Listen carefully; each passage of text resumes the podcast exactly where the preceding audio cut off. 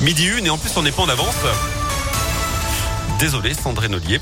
Juste avant de passer à table, votre météo et les infos. C'est maintenant, on y est, le journal de Lyon avec vous Sandrine, bonjour. Bonjour Fred, bonjour à tous.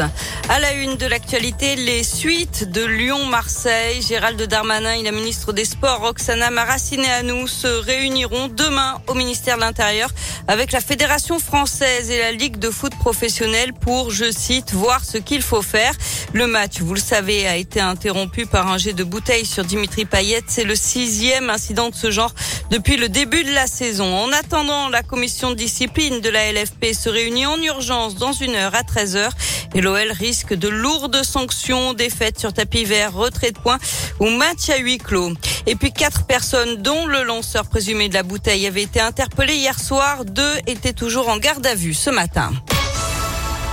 Dans l'actualité à Lyon, dans le deuxième arrondissement, l'école Alix est désormais occupée pour héberger deux familles avec cinq enfants qui dorment dans la rue.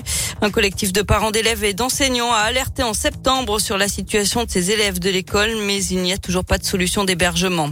Un butin de quarante millions d'euros en billets, lingots d'or et pierres précieuses. Six braqueurs présumés devaient être jugés à partir d'aujourd'hui et pendant dix jours devant la cour d'assises de Lyon. Ils sont soupçonnés d'avoir braqué un fourgon blindé en Suisse en mai deux mille dix-sept. Mais on apprend à l'instant que le procès est reporté. Un des accusés a été testé positif au Covid.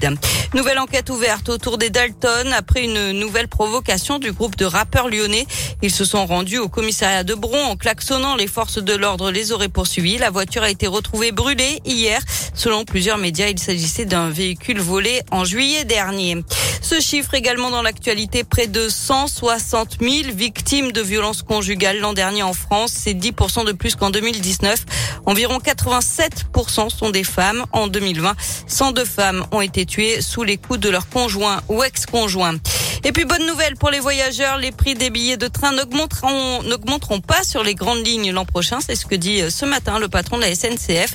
deux virgule trois millions de Français ont déjà prévu leurs billets de train pour les vacances de Noël. C'est quinze pour cent de plus qu'en deux mille dix-neuf avant la crise sanitaire.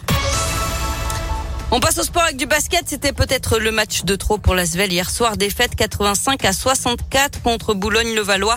Le leader du championnat hier soir à l'Astrobal des Villeurbanais sur les rotules après deux matchs d'Euroleague cette semaine et un effectif décimé par les blessures et par le Covid. Mais l'entraîneur T J Parker attendait quand même plus de ses hommes. Il faut savoir quand il y a la fatigue qui rentre, il faut qu'on, faut qu'on défende avec la tête, il faut qu'on soit plus malin que ça. Après, ce qui est inacceptable aussi, c'est que t'as une équipe Euroleague, tu perds, tu prends, tu prends pas vingt points chez toi. Comme ça, c'est pas possible. Même si la fatigue est là, il faut, il faut un minimum de fierté aussi. Sur ce match-là, bon après, on sait qu'il y a beaucoup de fatigue, mais on est revenu plein de fois à moins quinze, moins vingt, les mecs ils se battent, non. Les joueurs ils se battent. C'est là par contre, ce soir, on l'a un peu moins vu quand même. Un peu moins vu, mais faut comprendre. Et il y, y a aussi, il y a plein de choses qui rentrent en compte. C'est, c'est un passage, un passage difficile. Et au classement, l'Asvel tombe à la cinquième place du championnat. Merci beaucoup Sandrine pour toutes ces infos. À moi de vous en donner maintenant.